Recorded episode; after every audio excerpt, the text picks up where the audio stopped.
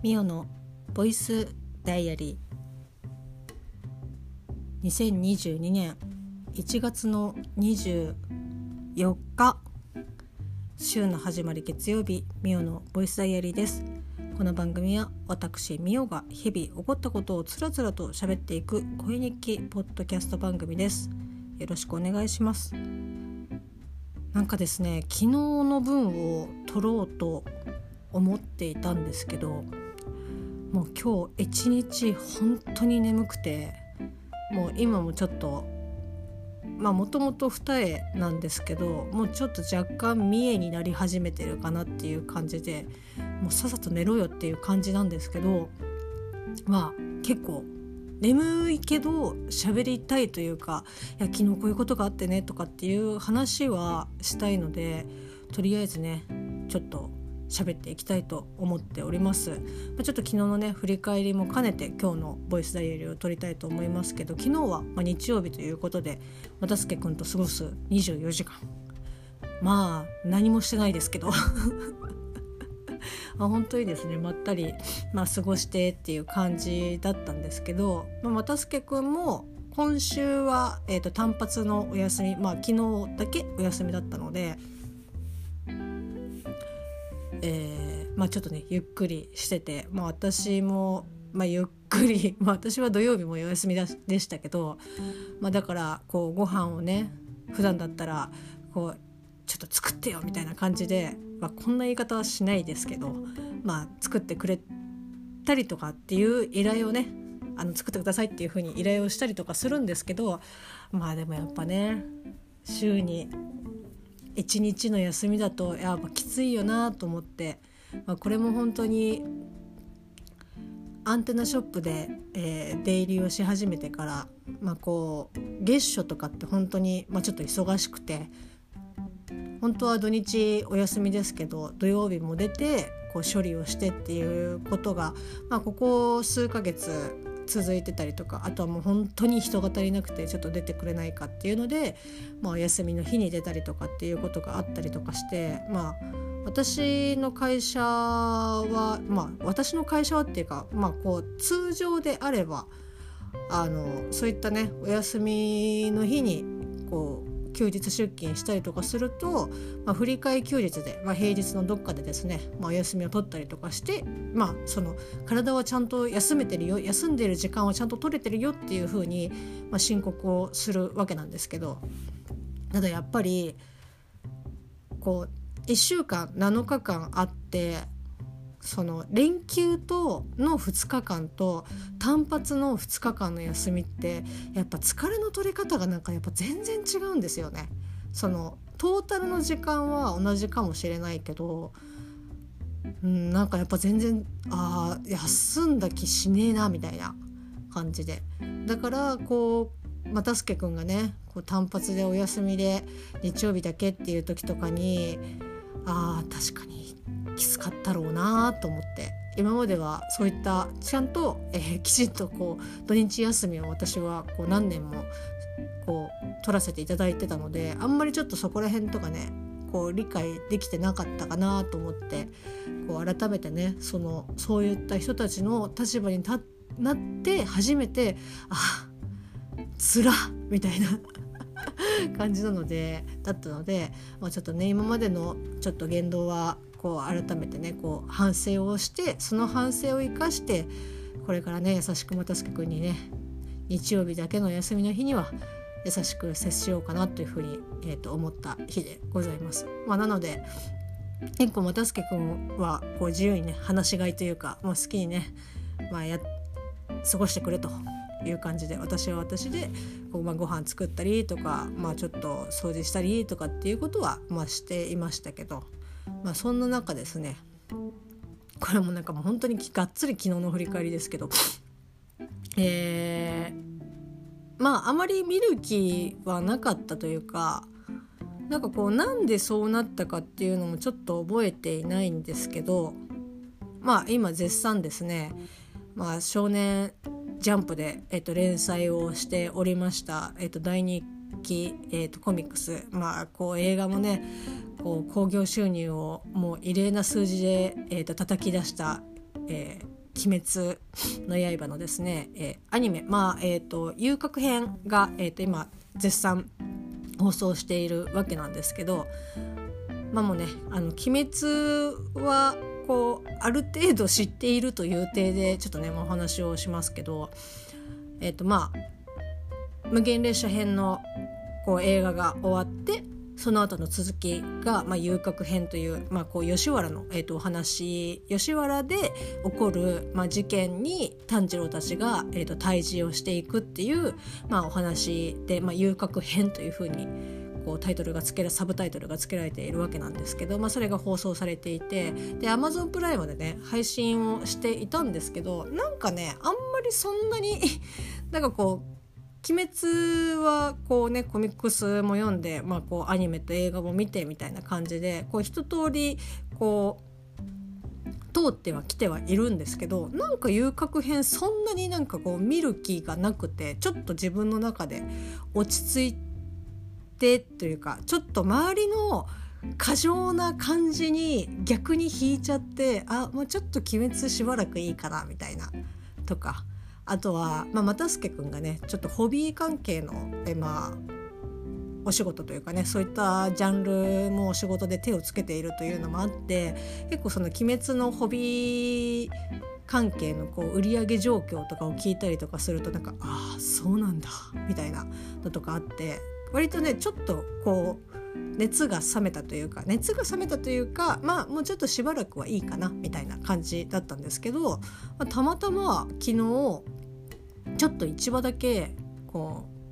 う見てみていいみたいな感じで又助君が。ででまあどうせ1話見るんだったらあじゃあちょっと私もちゃんと見るからって言ってこう2人でねこうテレビを前にしていざみたいな感じだったんですよね。で私はそんなまあさっきもね何回も言ってますけどそんなに乗り気じゃないまあとりあえず見るかみたいな感じで、えー、再生をされて、えー、と見たわけなんですけど何て言うんですかねまあ普通に泣きましたよね。あのまあ、今回のその1話が尺が多分45分ぐらいまあその地上波だとまあ、CM とか挟んだりとかするとちょっとどのぐらいか、えー、と分かりませんけどまああの海外ドラマの1本分ぐらいの尺の長さだと思うんですけどまあえっと前半にまあ、当然そのいきなり遊郭編パツンってやるというよりは無限列車のもう本当に一番最後のあたりをちょっともう一回戻ってそこからこうスタートしていくという感じでまあまああの何て言うんですかね。一応今までの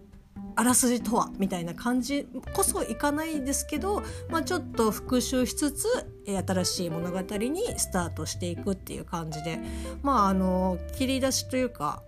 まあ、やっぱねその無限列車のラストらへんというのはあーなんかこう 泣くなみたいな。感じでもう何回何回もっていうかね、まあ、コミックでも見て泣きましたしその映画でも見て、まあ、やっぱ泣きましたしみたいな、まあ、ぶっちゃけそこのシーン以外あの無限列車のまああすごいなっていうこう映像的にも、まあ、声優さん的にもやっぱあやっぱ映画あいやすごいなとかって思いましたけどちょっとねなんかまあこれは話したかどうか分かりませんけどこうメインディッシュがこう山盛りすぎてちょっともういいかなみたいな感じのこう原作に忠実すぎたゆえにああもうちょっともう良くないみたいな。という感じがあったりとかして、まあ、ぜひですね、まあ、あの無限列車編も Amazon プライムで、えー、と配信されておりますのでまだね見てないという方は、まあ、見ていただければなというふうには思うんですけど、まあ、だから本当ね私にとって無限列車はやっぱ最後のねシーン明け夜明けのこう列車が倒れて炭治郎と伊之助と善逸がねこれから前に進んでいかなければいけないっていうこうまあある意味こう叩きのめされたえーと、ところで、まあ、終わるわけなんですけど、まあ、そこから遊郭編に入っていくんですけど、まあ、あの遊郭編のお話はね、まあ、あのちょっと長くなっちゃうのではしょりますけどその遊郭編に入る前にえーと、少しだけ、まあ、これは、えーと、原作にはないシーンが、えー、入っていて、えーとまあ、本当に1話分もないなんかちょっとその遊郭編に入るまでにのつなぎみたいなところが、まあ、アニメオリジナルで、えっと、差し込まれていて、まあ、それこそそこの部分が今までこう各キャラクターこういった特徴があるよっていう、まあ、キャラクター紹介にあたる部分になるとは思うんですけどなんかそこはすごくなんかこうスムーズというかあ多分これは知らない人とか、まあ、ちょっと最近「鬼滅」見始めたとか、まあ、ちょっと今やってるからまあ、なんていうんですかね遊郭編から見るっていう人はまあなかなかいないと思いますけど、まあ、ご無沙汰みたいな感じの人に対してはあすごくああそう、まあ、こんな感じだったよねみたいな。まあ、禰豆子に対しては特にそういったアプローチの仕方はあ上手だな上手だなってすげえ上からですけどあなんかすごくうまいなっていうふうに思いましたあとなんかもう本当にすごいなって思ったのが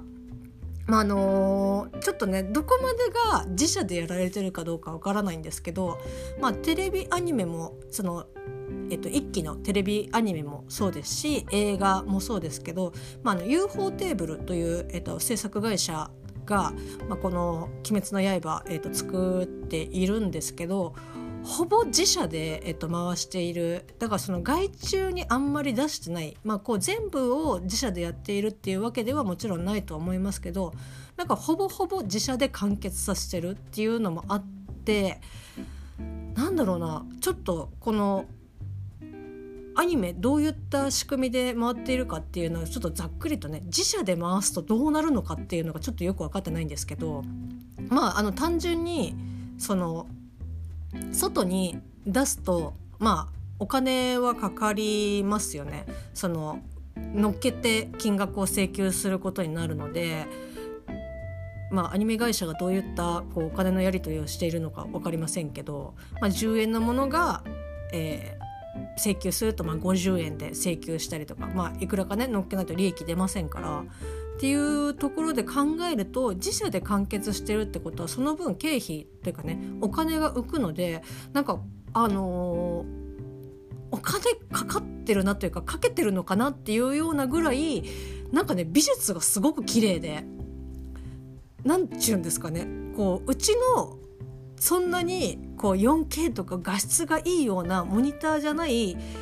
もので見ていてもわすげえ綺麗って思ってただしかもそれが映画だったら分かるんですよね。やっぱこうお金をかけようっていうのは分かるんですけどテレビアニメまあさやっぱりまあ1話第1話っていうのもあってこう気合を入れてるっていうか、まあ、一話はやっぱりその作画が良かったりとか美術良かったりとかっていうのはもちろんよく聞く話ではありますけどそれにしたってなんかこのシーンこんなに綺麗にする必要あるぐらいに美術がすごくこう綺麗で。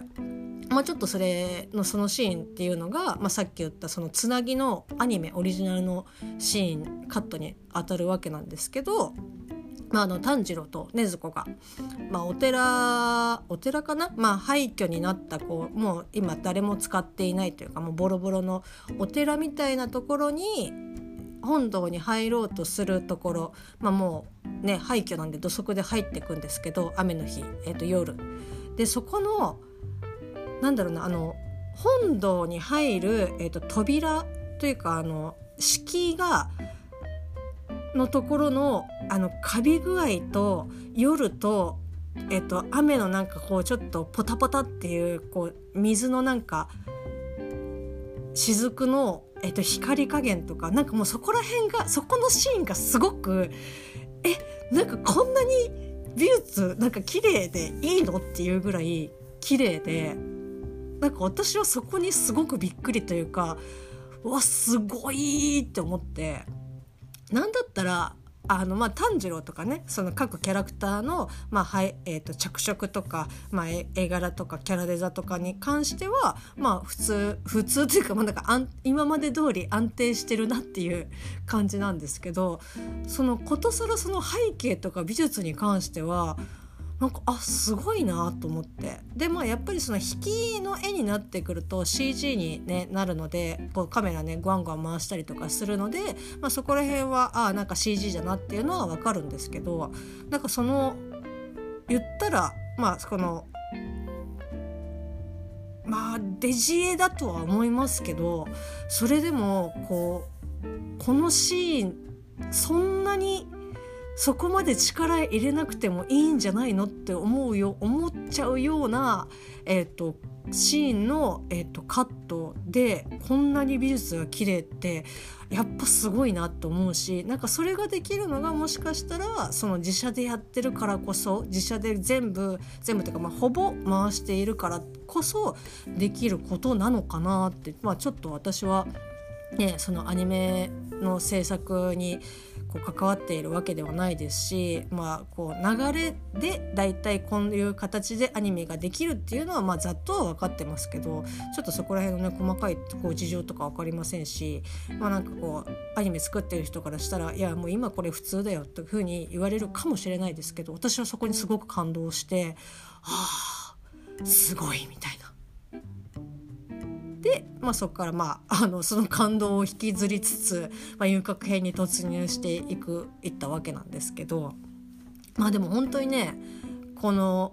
まあ、さっきもね冒頭言いましたけどこの第1話が、まあ、尺が、まあ、通常よりも少しね長めの尺になっていたわけなんですけどなんかそれにしてもえもう終わりみたいなこうまあ、初回はですね、まあ、エンディングが、えっと、オープニングで使われる曲がね、えっと、流れるんですけどもうえもう終わりみたいな感じですごくびっくりをしてでまあ「鬼滅の刃」の原作自体がすごく、まあ、テンポが速いんですよね。なんかこうテンポもいいしテンポが速いしまあ本当になんか抜く感じがないこう淡々と本当にパンパンパンパンっていく感じでまあ本当そこら辺はやっぱりそのアニメこの「鬼滅の刃」のアニメも本当にまあテンポが良くて逆に言ったら原作がすごくテンポが速いというか展開が速いのをそのアニメの尺に伸ばすためにまあこう言い方がこれで合ってるのかわからないですけど、まあ、若干こう水増ししてるみたいな感じであの長めにしてるんですけど長めにっていうかまあそのテレビのアニメの尺にこう合わせるようにこう原作を少し伸ばしてるみたいな感じなんですけど、まあ、それでも本当にアニメもすごくテンポが良くてああもう本当にああっという間に終わってえ次見たい気になるなっていう風にすごく思わせるのが非常になんかまあ上手というかあやっぱ面白いなって。もちろんそのね題材自体とか作品自体が、まあ、私が好きっていうのもありますけどなんかあややっぱ面白いなっていう、ね、さっきまでねなんかまあそんなに見なくてもまあ別にまあ見れる時に見ればいいかなっていうふうに思いましたけどもう見始めたらあちょっとじゃあもうにもう1話見ましょうかみたいな感じですごくですね面白かったんですけどまああのーこれはね個人差というか、まあ、完全に私の好みですしなんかこう「鬼滅の刃」大好きで、まあ、原作とかねアニメとか大好きな方がこれを聞いていたらなんかって思われるかもしれないんですけどなんかねすごくかっこいいしモーションもすごくあのメキメキしてるし好きなんですけどちょっとあのボケというかあのいわゆるこうちょっと小休憩みたいなこうピリピリしてるところとかでも「鬼滅の刃」って、まあ、原作もそうですけど原作はもう特に後半に行けば行くほど割とそのギャグテイストのところのコマが増えていったりとかするんですけど、まあ、アニメーションこのアニメの方でもそういったちょっとギャグそのギャグセリフというかギャグシーンみたいなものはやっぱ盛り込まれているわけなんですね。ただなんだろうなこれ私だけなのかもしれないんですけどちょっとだけちょっとだけテンポがずれてるというかこうあなんかテンポそこだけあんまり良くないなっていう。その戦闘シーンとか他の人の対話シーンとかっていうのは全然気にならないんですけどそのギャグシーンのところとかがそのカットの切り返しの秒数がなんか気持ちやっぱちょっと遅くないかっていう。なんかちょっとなんだろう。冷静になっちゃうというか少しこっちがなんかうわ恥ずかしいみたいな感じになっちゃったりとかしてだからその私の好みとしてはもう気持ち早くカットを切り返してくれるとあなんかあ面白いなっていう風に思えるんですけどなんかねほんと 0. 何秒の世界だと思うんですけど私はあちょっと遅いなっていうふうに思ってそこがすごくねあなんかもったいないなっていうふうに思うんですけど、まあ、これはね完全に私の好みですし、まあ、実際皆さんがねどう感じられるかっていうのは分かりませんけど、まあ、そそこの部分だけちょっとねあーなんか一気にちょっと冷めるなみたいなところがあるんですけど。で、まあ、なんかこれがなんでこういう現象が起きてるのかなっていうふうに思い返してみたんですけど、まあ、あのさっきね言ったその、まあ、コミックスでもそういったギャグシーンとかあってでアニメはそれに割と忠実にこう沿っててみたいなところで、まあ、もちろんそのアングルとかっていうところは、まあ、変えてたりとかしますけど基本この原作とアニメが割と同じようなテイストで進んではいるんですけどこれはまああの紙媒体の、えーと、漫画とその画面一面で、えーと、見る、えーと、動きがある、えー、とアニメの、まあ、大きな違いだと思うんですけどその、まあ、ギャグでギャグシーンが、まあ、1個あったとしてコミックス、まあ、原作だったら1コマで、えー、ボケとツッコミがあの完結している。だからすごくその自分の好きなこうタイミングというかこうテンポよく自分でこうポンポンってそのボケツッコミが読めたりとかする。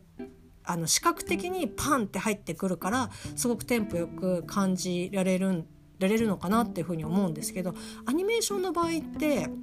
なんかこうまあこれはあの構図にもよるとは思うんですけどそのワンカットボケの人ボケのキャラクターがいて次の切り返しのカットでツッコミがいてっていう風になるとその切り返しまでにやっぱりちょっと時間ができると思うんですよね。だからそこの時間を